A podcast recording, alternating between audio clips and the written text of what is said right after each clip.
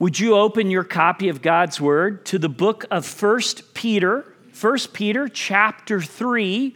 We're going to be reading today from verse 8 through verse 12 in a series that we started last week entitled Being God's People.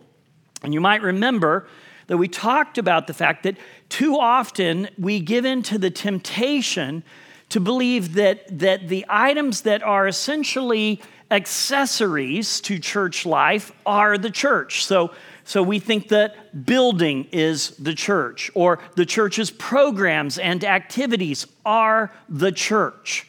And we can even think that the, the community itself of believers is, in a loose way, the church without really being committed to be God's people. And yet, that's not how Scripture teaches us to think of the reality of what the church is. The church are, is a, a grouping of people, an assembly of people that have been gathered in God's name, and all of them have been transformed by His grace in order to live out the reality of the good news. With that in mind, let's read from 1 Peter chapter 3 verses 8 through 12. Finally, all of you have unity of mind, sympathy, brotherly love, a tender heart, and a humble mind. Do not repay evil for evil or reviling for reviling, but on the contrary, bless for to this you were called, that you may obtain a blessing. For whoever desires to love life and see good days, let him keep his tongue from evil and his lips from speaking deceit. Let him turn away from evil and do good. Let him seek peace and pursue it. For the eyes of the Lord are on the righteous and his ears are open to their prayer. But the face of the Lord is against those who do evil. This is God's holy, inerrant, eternal word. May he add his blessing to its reading and its proclamation as we think about this idea of what it means to be God's people, you can see on the screen these six icons. And you might remember what they are, but if not, we're going to do a little refreshment here, right? Reminder that when Peter defined the church, he talked about us as God's children, his progeny, right? And he said to us that we are royal people because we're children of the king. That makes us into princesses and princes, right? And then he said we are not just royal kingly type people or queenly type people, but we are part of a royal priesthood that God has made us in this world to be His representatives, to call people to encounter the living God and to represent that God to the world around them. That's what it means to be a priest.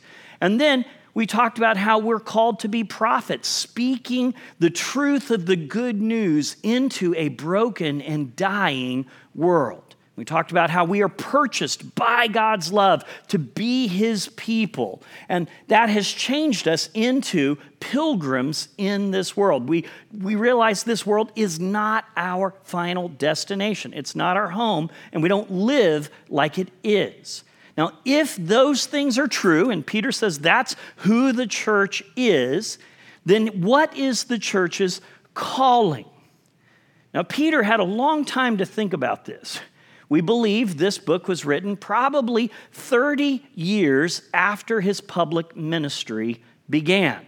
In other words, after Jesus died and was resurrected and raised from the grave and then ascended to the right hand of the Father, about 30 years later, Peter, as a much older man, is writing this book to the people of God who are scattered throughout the Mediterranean world. And if he were to tell you, hey, do you know the calling of God on your life?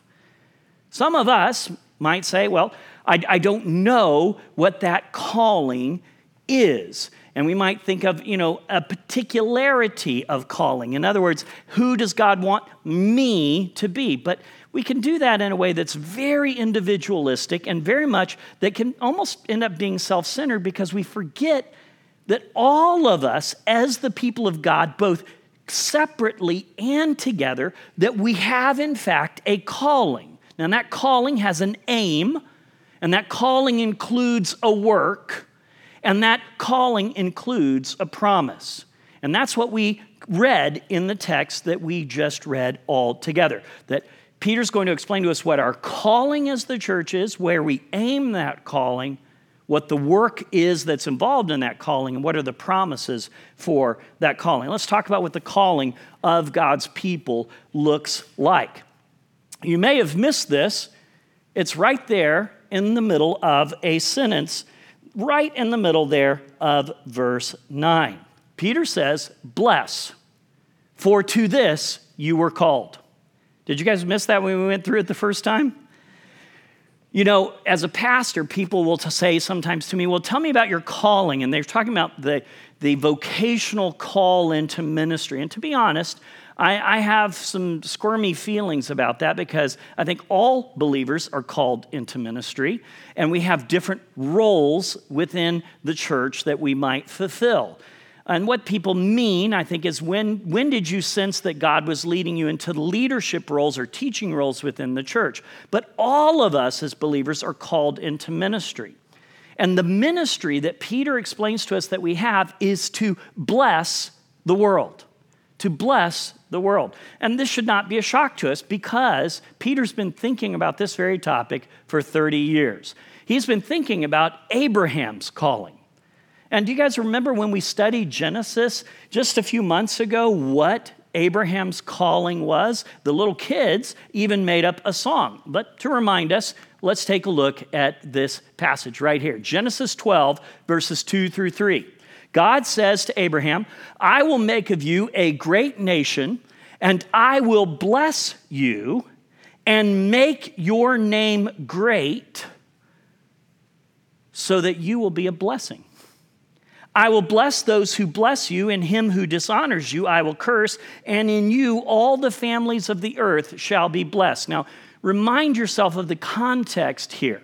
Abraham, I want you to leave your home. I want you to leave your father. I want you to leave all your prior gods and idols behind. I'm going to send you to a land that you don't know, and I'm going to bless you.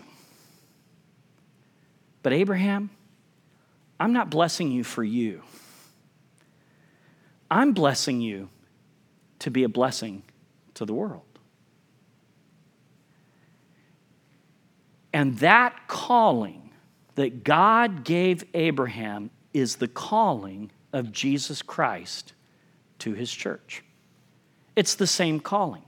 God is going to bless us in the same way that he blessed Abraham. He calls us to a relationship with himself by his grace. Now, Abraham didn't understand the cross was yet to come. We look back at the cross and understand the moment when God's blessing became most real, most manifest.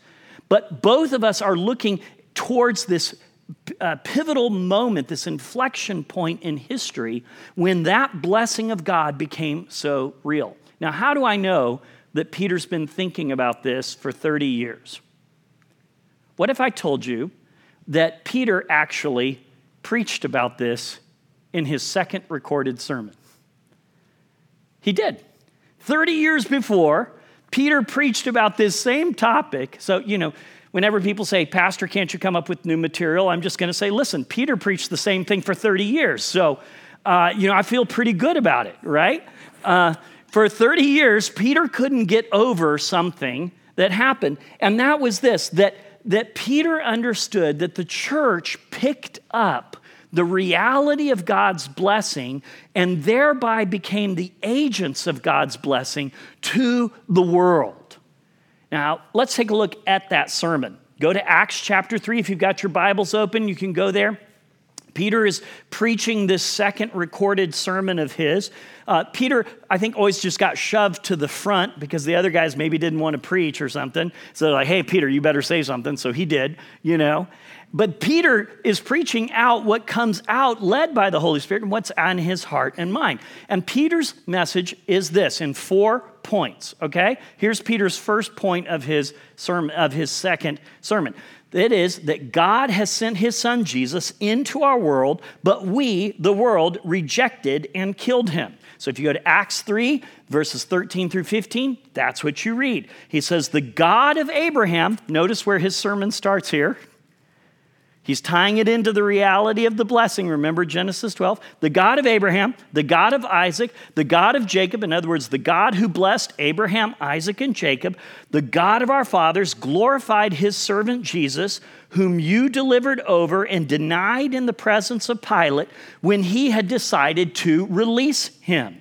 But you denied the holy and righteous one and asked for a murderer to be granted to you, and you killed the author of life, whom God raised from the dead. To this we are witnesses. Peter's first point is God blessed the world by answering every promise he had ever made about the Messiah, and he sent the author of life himself into this world on your behalf, and you killed him.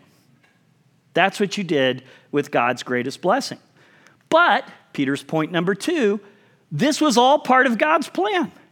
It turns out that no matter how evil man is, God always has an overarching and bigger plan. So Peter goes on to say in verse 18, but what God foretold by the mouth of all the prophets that his Christ would suffer, he thus fulfilled. You did it but God had already told you it was going to happen through all the prophets. When He sent His Messiah into this world, God said, This is what's going to happen. And God had a plan, and that plan was bigger and better than any of our plans for seeking a blessing. Peter's point number three is this that God did this in order to bring the blessing of Abraham to you and me through grace. See, up to this point, the children of God, the priests of God, the princes and princesses of God, the prophets of God, the purchased people of God all belonged to a physical lineage, but traced back to one dude, Abraham. Right? The children of the promise. You and I were not part of that. But God's plan was bigger. So Peter goes on to say, guess what? This plan was bigger than we knew as the Jewish people. He says, You, you Jewish people that I'm preaching to, you are the sons of the prophet and of the covenant that God made with your fathers. And he said to Abraham, In your offspring shall all the families of the earth be blessed. Did you catch that? He just quoted Genesis 12, too. That's how I know Peter's been preaching this for 30 years. right? And he uses the same language when he writes his epistle. And so he says, Listen, let me tell you, remind you, you were supposed to be a blessing to the world. And God's plan was bigger. When you rejected the author of life, guess what? God's plan was to make that promise to Abraham come true. That all the world would be blessed by God sending his servant. So he goes on to say, God, having raised up his servant, sent him to you first. God resurrected his son. He's not dead. And he sent him to you first to bless you by turning every one of you from your wickedness. Just stop for a second. Catch what Peter just said. If you said, that person's really blessed, what would you picture? Healthy marriage? Healthy body. Maybe material possessions. Maybe they're, they've got everything you've ever dreamed of. They fly around on private jets and live in big homes and, and stuff. And, and in and of themselves, any one of those things is not necessarily evil.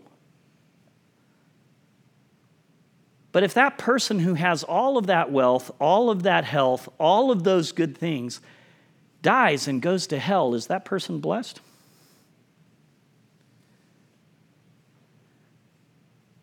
What if you were born, raised, labored, and die on a garbage heap outside of Lagos, Nigeria?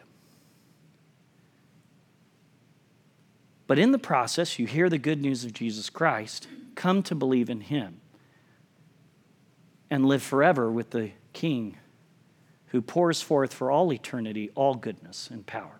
Who's blessed? Do you catch that?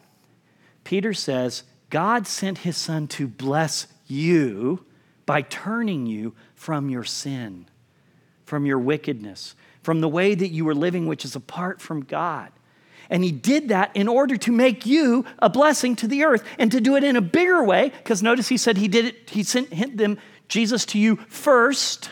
And even at this moment, Peter doesn't even know what he's forecasting because Peter's going to have to have a divine revelation from God in order to understand that now the blessing of God has come to all the Gentiles, to all the world. So he's really preaching even ahead of himself when he says, point number four, that blessing is available to everyone who will repent and believe in Jesus. So he goes on in verses 19, 20, he says, Repent therefore and turn back to God so that your sins may be blotted out, your sins won't be counted against you, that times of refreshing and renewal will come from the presence of the Lord, and that he will send Jesus back for you to bring you into his presence.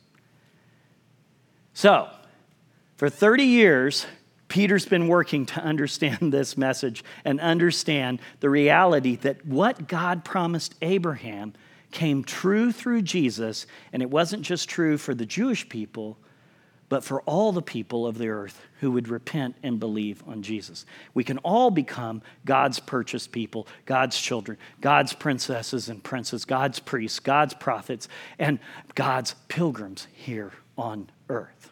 All right? And then he says, Remember, your calling is to bless. What are you to do tomorrow morning? Bless somebody. Now, what does it mean to bless? We should answer that question before we go any farther, right? So, what does it mean to bless? To bless someone historically meant that you spoke God's favor or grace over someone. That's the common biblical connotation.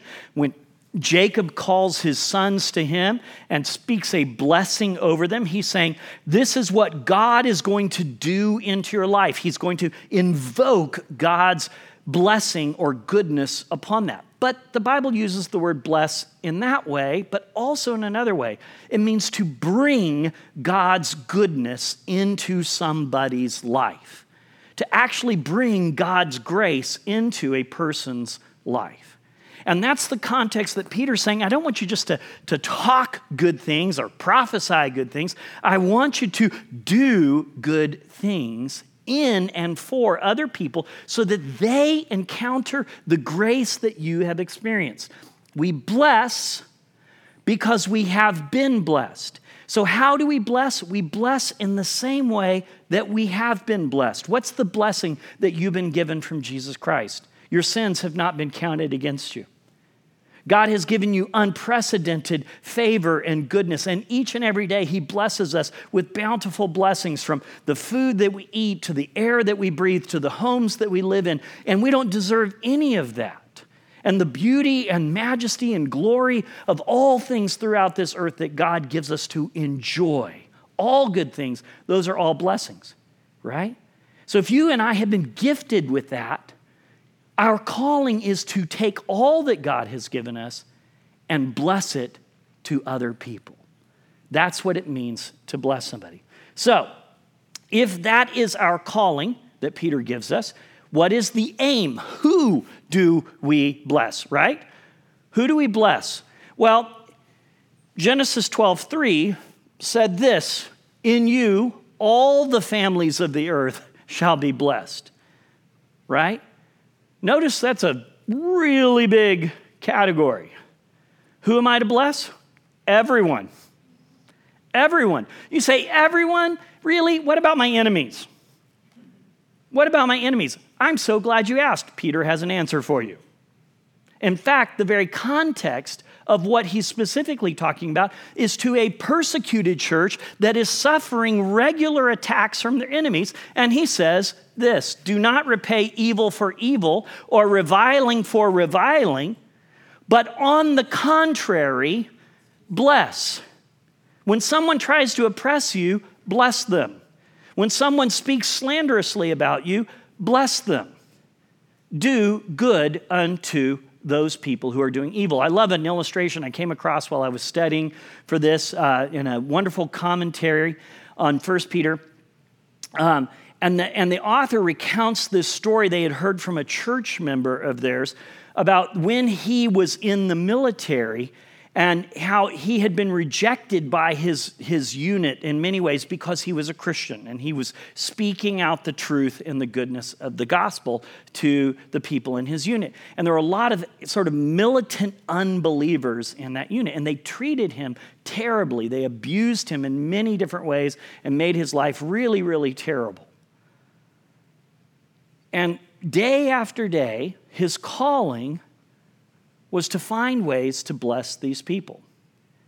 And then one day, one of the ways that they were, were reviling him or treating him badly was that as he was getting ready for bed, these soldiers had these really muddy boots and they chucked them and hit him in the head with these boots.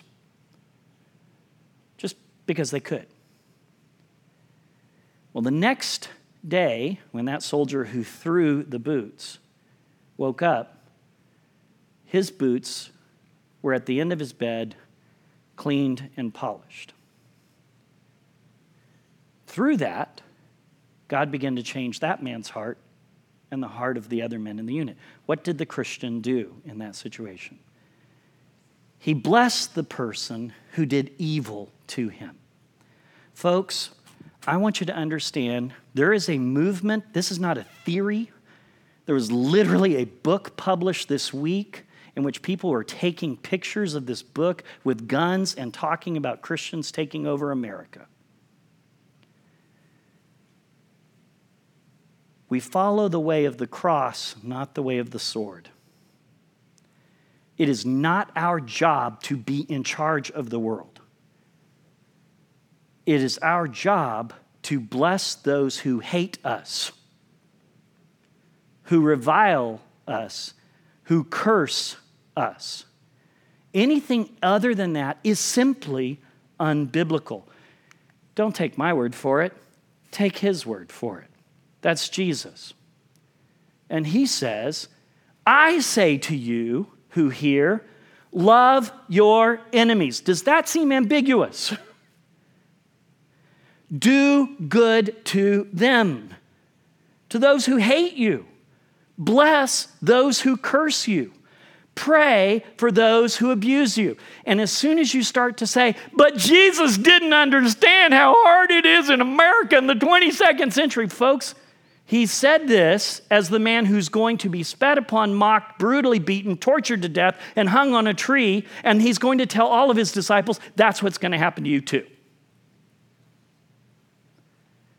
And blessed are you if they persecute you. Right?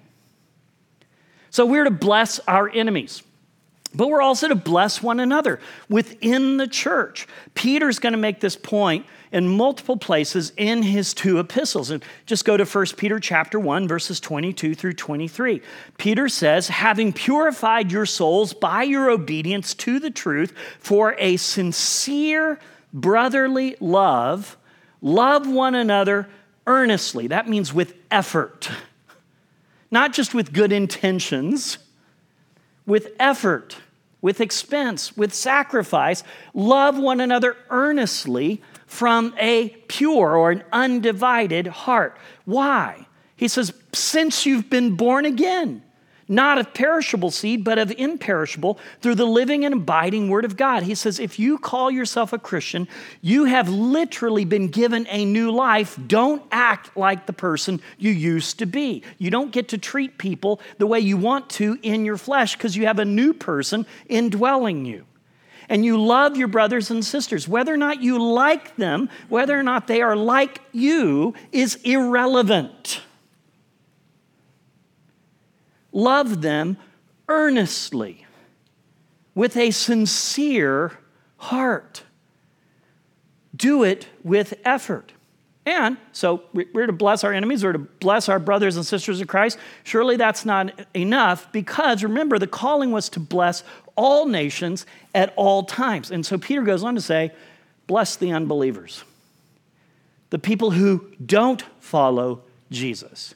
Notice how he talks to the church about that in his second epistle, 2 Peter 3 9. He says this The Lord is not slow to fulfill his promise, as some count slowness, but is patient toward you. Okay, there's God's blessing to you. And then he says, God doesn't want anyone to perish, but that everyone should reach the same repentance that you have reached. We are called to be a blessing because God is in the business of blessing unbelievers and bringing them into saving grace and into saving relationship with God. So, if our calling is to bless and our aim is everyone, everywhere, at all times, specifically our enemies, our fellow believers, and unbelievers, then what does blessing look like in concrete ways? And once again, I'm so glad you guys asked these wonderful questions. What does the work of blessing look like? What the work of God's people? How do we engage the reality of blessing? Well, fortunately, God's word is always sufficient. And Peter says, Bless with your speech, with what comes out of your mouth. 1 Peter chapter 3 verse 10 right in the heart of our passage he puts it negatively in the sense that he says here's some things not to do with your mouth. You want to desire, you, whoever desires to love life and see good days, do you, do you want to love the life that God has given you and see all of God's blessing? Let him keep his tongue from evil and his lips from speaking deceit. Now, that's sort of a negative way to think of it. Stop talking bad about others. Stop complaining. Stop slandering. Tell the truth about yourself. Keep yourself from evil speech. Positively, the Apostle Paul would put it this way in Ephesians chapter 4. He would say, Let no corrupting talk come out of your mouth. there's the negative part, but only such as is good for building up as fits the occasion that it may give grace to those who hear. What I want you to see is Peter is not alone in saying we bless people with our mouths by giving them grace. Now, think about that. If somebody does something nice for you and you are nice back to them verbally, that's just being polite. Grace is when they don't deserve what you say. And when you lead them to encounter the grace of God, now you're in the process of building them up and shaping them towards the image of Jesus Christ. So, Peter absolutely is calling us to bless with our speech. Who, who does God want you to bless with your mouth this week? To speak a word of grace and kindness and encouragement over? Maybe it's somebody who, who hasn't been very nice to you or who ignores you or who's indifferent to you. Can you bless them with your speech? Well, Peter also says, that we are to bless with our attitudes. My remote's being a little wonky today here, so just go ahead and pull that up. Bless with our attitude here. Uh, 1 Peter chapter 3, verse 8, Peter says this Finally, all of you have unity of mind, sympathy, brotherly love, a tender heart, and a humble mind. It's one of those lists that's so easy just to go right past. But just stop for a second. Don't, don't rush past this.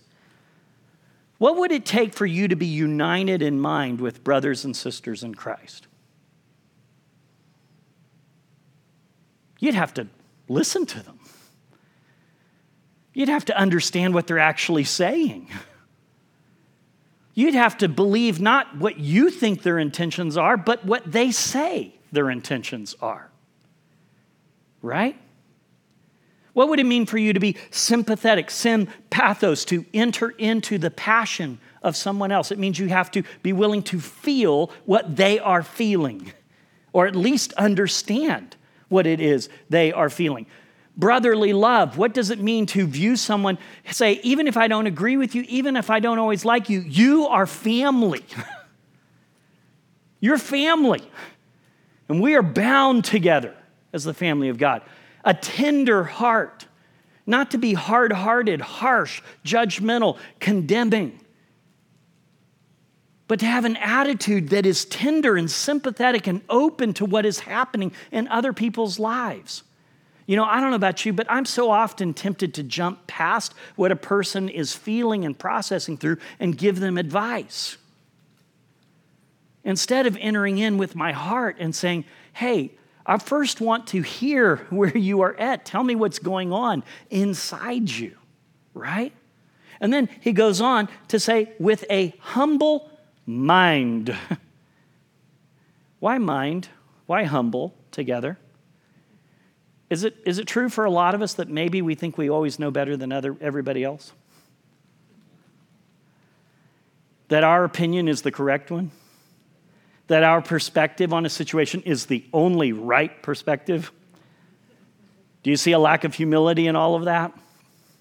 So when Peter says, bless with your attitude, he means all of these things, right? When he's calling us to recognize that reality, when right before he says bless somebody, he says this is the attitude you should have towards your fellow believers. Okay, so then he also says bless with your holiness. Bless with your holiness. In verse 11, he says, turn away from evil. If you want to see God's blessing, turn away from evil. Be different from the world. Don't be driven by your flesh. Don't give in to the temptations of Satan. Now, Peter's already made this point in chapter 1 of 1 Peter when he said this As he who called you is holy, you also be holy in all your conduct, since it is written, You shall be holy, for I am holy. In other words, be like your heavenly Father. Be different from the world around you. Be peculiar in your values. Be peculiar in what you, you allow yourself to say and do and where you go. Be like God. That's the calling of every believer to bless the world by being different. Now, here's how that might work Jesus said that we are the salt of the earth and the light of the world, right? Salt is a preservative in order to keep meat in those days, to keep meat from being corrupted or spoiled. They would salt the meat, sort of like we might do with a jerky or with a, a smoked fish of some kind. Jesus is saying, but what happens if you destroy the capability of salt, not only to preserve, but to give the world flavor? It's useless. Christians, you are here through your holiness to preserve the world from actually falling apart. And you're to bring the flavor of God into the mouths of the world. You should taste like Jesus in your interactions. He goes on to say, You're the light of the world, which light is really necessary when the world is dark. Some people say, Oh, we're really entering into a dark age in human history, and I don't really know how dark this age is going to become, but I will tell you this the darkness never overcomes the light. And the church is called to be the light of the world. We bless the world by being salt and light, by being holy. Now, Peter digs down even more. He calls us to bless with our works and with our generosity. If you read the second part of verse 11, he says, and do good, and do good. You want to bless the world? Do good. You know, Micah says, What does God require of you? But to do justice, to love mercy, and to walk humbly with God. It's very similar. Do that which is good in the cases, in the situations, the neighborhoods that God puts you in. He says, Let him seek peace and pursue it. That doesn't mean internal emotional peace primarily. He means relational wholeness and the good of other people. Peter's saying, go out there and try and bless other people and bring them into whole relationship with the living God.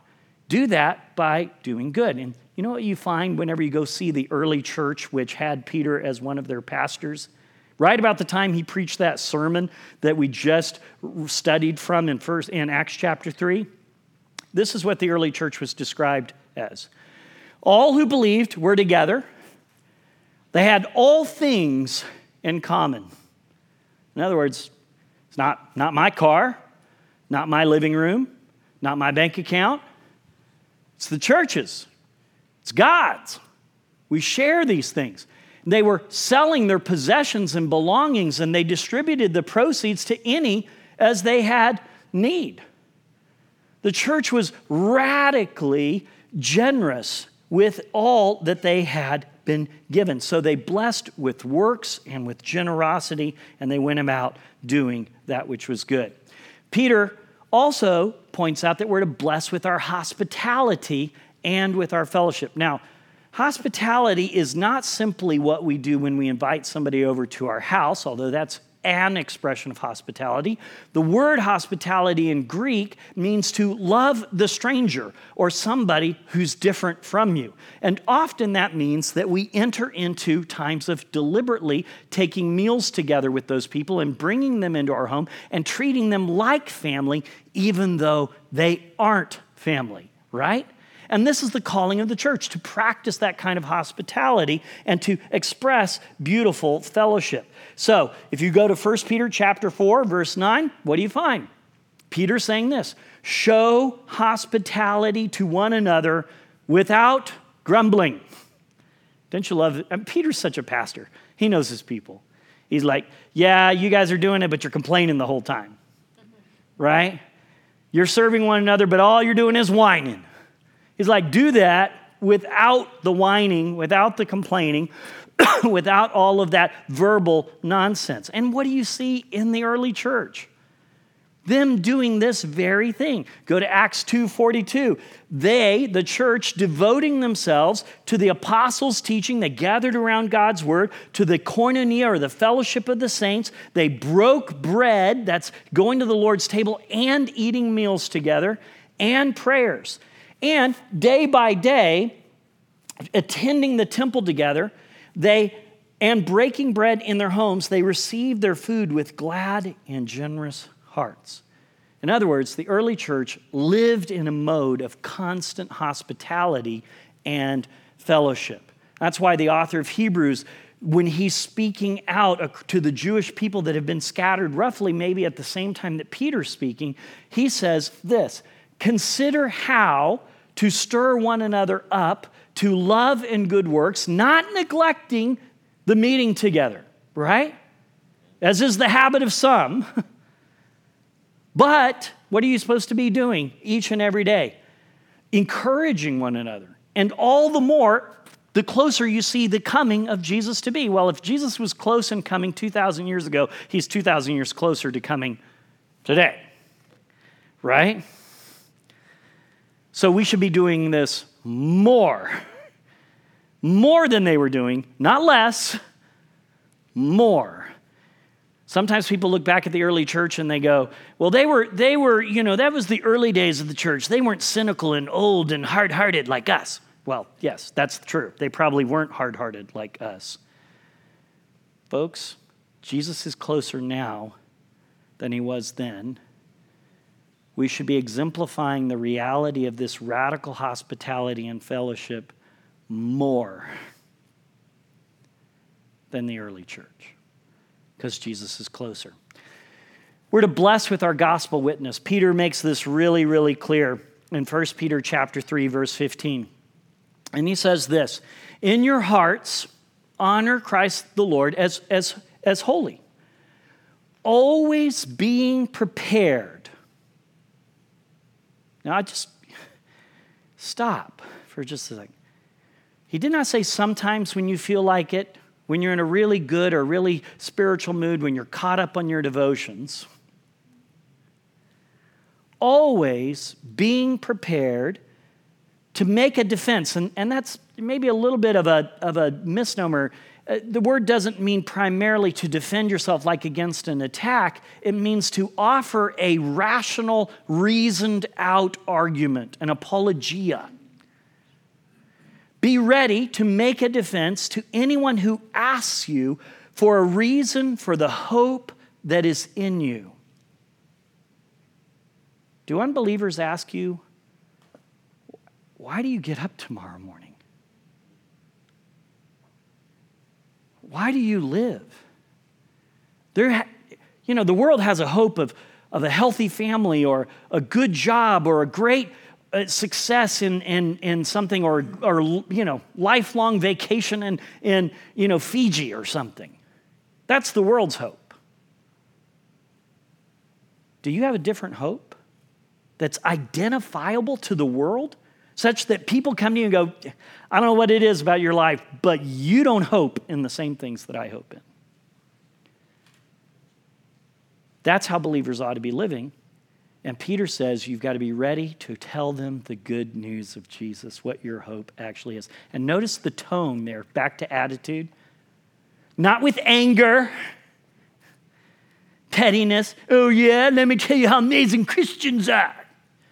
There is a nasty attitude going around through a huge segment of the evangelical church in America today, and it is contrary to God's word.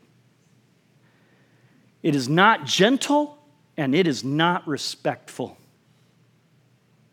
And folks, I don't care if they respect you. Peter didn't say respect them if they respect you.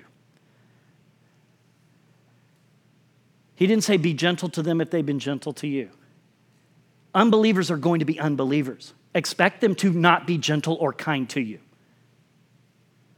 You are expected by God to be gentle and kind to them and respectful to them. Bless. Bless them with your witness. And then we could kind of summarize this maybe practically in, in, in a way, and I just want to quickly walk you through this. This is, this is not primarily for First Peter, but it's a strategy, a rhythm, a practice of living that encompasses a lot of these elements that I've just been talking about. And we are encouraging all of you to think about what it would live to live in a way that blesses the world consistently and intentionally. And you could use each of those letters in, in the word bless as an acronym right? To bless someone, to serve and do good to others. What if every week you said, This week I'm going to find someone that doesn't deserve something good and I'm going to bring something good, something of God into their life? I'm going to bless them. What if you said, I'm going to listen with humility and learn from people who are different from me. I'm going to engage them that, with that respect and that gentleness that we were just talking about. I'm going to practice real humility intentionally. What if you were to practice hospitality and fellowship by committing yourself to not isolate yourself in the castles of your home or your apartment, but rather you are going to, in fact, intentionally eat with people who are different from you and who have different perspectives than you on a lot of different issues. And then what if you were to speak the gospel in good news to, to fellow believers, to encourage them, and to lost people in order to share good news with them? And what if you were to do it without a sense of constant work and burden, but to do it with a spirit of Sabbath upon you? Resting in God, abiding in His grace, knowing that He empowers you to do this as you pursue intimate relationship with Him. If those things were true, might you and I be a blessing to this world? Wouldn't we be doing the things that Peter has just been talking about? And what would it be like for a church to intentionally say, here's what we exist for? We exist to, to bless the world because we've been blessed by the grace of Jesus Christ. So we've talked about the calling, the aim, and the work let's talk about what the promises are. Because here's the thing the Bible never shorts us, folks. Jesus never shorts us. He never says, I want you to suffer endlessly. Folks, that's hell. That's hell. Jesus doesn't say, I want you to suffer because it's good for you. Not in that sense. But if we are to suffer for righteousness' sake or for God's sake, it's because we have greater promises than what this world can offer. We are pilgrims, right? And Peter brings those promises together. Now, in one sense, I want to make sure that we're very clear on this. In one sense, every person who is a follower of Jesus Christ has already received God's blessings as his saved children. In other words, there's not necessarily more for you to have because you have already come into relationship with God. You have become his son and daughter. You are his progeny. So Paul, writing to the Ephesian church, would say this Blessed be the God and Father of our Lord Jesus Christ, who has blessed us in Christ with every spiritual blessing in the heavenly places. And that's a past tense sense. He's saying, You've already been given every blessing that God is ever going to give you. It's actually all in your spiritual bank account, it's actually all there. You say, Well, then why doesn't it feel like that? Well, once again, you guys ask such brilliant questions, right? Because we don't get to experience the reality of those blessings because we disconnect ourselves from our Father God through our sinful, selfish, self centered behavior and run off away from Him, or we try to earn those blessings through being spiritually good instead of just accessing them in relationship to Him. In other words, the blessings that we have in our spiritual bank account are ours to spend and live in now and forever, but they are contingent. Our access to it depends in reality on whether or not we're blessing other people. In other words, our Father gave us this in order to be a blessing. Now, here's the way I want you to think about this. If I said to you, hey, good news, I set up a bank account in your name. And in that bank account is $10 million. Here's the bank book, here's the register, it's got $10 million. And when, by the way, when you empty that bank account of its $10 million, you're going to find there's another $10 million in there. But here's the condition you can't spend any of it on yourself.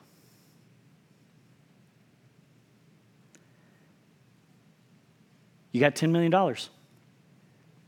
Go spend it on the world. And when you've done that, there's 10 million more. Peter says something very, very much like that. Look in verse 9. Bless, for to this you were called that you may obtain a blessing. In other words, he's saying, listen, there are greater and greater depths of God's blessing and goodness for you to experience. And the only way you're going to experience those greater and greater depths of God's goodness and blessing is for you to get off your rears and start blessing the world. As long as you're trying to spend it on yourself, you're not going to be living in the blessing that God has for you. And yes, that includes God's provision realities. That God is in the business of blessing us with all that we need. Peter says this in chapter 4, verse, or, uh, chapter 4, verse 10. He says, As each of you has received a gift, use it to serve one another as good stewards of God's varied grace. Now, in a few weeks' time, Pastor Varnum's going to be here. He's going to be preaching on this particular passage. and uh, we're super excited about that. And primarily, Peter is talking about the gifts that, that we use in our uh, interpersonal relationships, the gifts of service and, and uh, speaking the gospel to one another and helping one another within the church. But just think about it in a bigger context for just a second. Peter says, As you have received a gift from God, do what with it? Use it to serve. Is that what you do? Or could you be missing out on God's blessings? Now, a few years back, a very generous donor to our church came to me and said, Pastor, I don't understand. My whole life, my investments have done really well. I'm just good at investing. But three years ago, something happened. All of my investments skyrocketed. And he says, and I can't explain it. It's not me. I can't explain it. I said, You know what you started doing three years ago? You started giving radically and generously to God's church. And I knew that about him. And I said, So why are you surprised? Now, you have a gift of managing money. Not all of us have those gifts. And, but I, and do, you, do you catch what the lesson here is? As he was taking a gift that he had of using money and then blessing God's people and the world with that money, what did God do? God multiplied that reality. We are to take what God has given us, folks, in different areas of our life, different ones of us, as God provides, and we are to bless others and trust that we won't run out, that God will provide more for there to be. The blessing isn't just of provision, but of assurance. What happens if I suffer? What happens if something bad happens to me? What happens? What happens if? What happens if? What happens if? You want assurance? Here's the assurance. Even if you should suffer for righteousness' sake, you will be blessed. What happens if you do the right things and you have bad outcomes? That happens. Sometimes you tell the truth at work and you are the one who gets fired. Sometimes you make the right choices in ministry and the ministry falls apart. Sometimes you can choose to do any of God's good things, and you may be very kind to someone who's, who's very unkind to you, and they may just decide to beat you more. Don't develop a mentality that says the blessing isn't there. God says, listen, you can't out bless me. And even if you do the right things and you don't have the outcomes that you want, I can make you this promise. God says, there's a greater blessing ahead. Paul would put it this way uh, to, in one of his epistles, he would say, This, this temporary, light, momentary suffering is preparing for me an eternal weight of glory. You can have an assurance, even in your suffering, that there is a blessing ahead. And then there's the blessing of intimacy with God right now. 1 Peter chapter 3 verse 12 says this For the eyes of the Lord are on the righteous, his ears are open to their prayer, but the face of the Lord is against those who do evil. Did you catch that? Who is God listening to? Whose life is he looking at? There is a peculiar blessing of intimacy with God for those who are walking in obedience to Him and seeking to be a blessing to the world. You want your prayers answered? Maybe lift your prayers off of yourself and start praying for the world. You want to know that you are close to the living God? Be like Him, thinking not of yourself, but sacrificing yourself that the world may be blessed. You enter into what Paul calls the fellowship of sharing in Jesus' sufferings. There's a fellowship with Jesus that you only can find when you suffer for him and with him. You know, in the Old Testament, we have heard so often the story of Ruth who says to her mother in law, Naomi, No, I won't go back. Where you go, I go. Your God, my God. And it sounds so noble. But we forget the context. She was signing her death warrant. Naomi was going back to a place where she had no food, no land, and she Ruth was going as a Moabitess to be a person who would be excluded from the fellowship of God's people. That was the only thing she was guaranteed.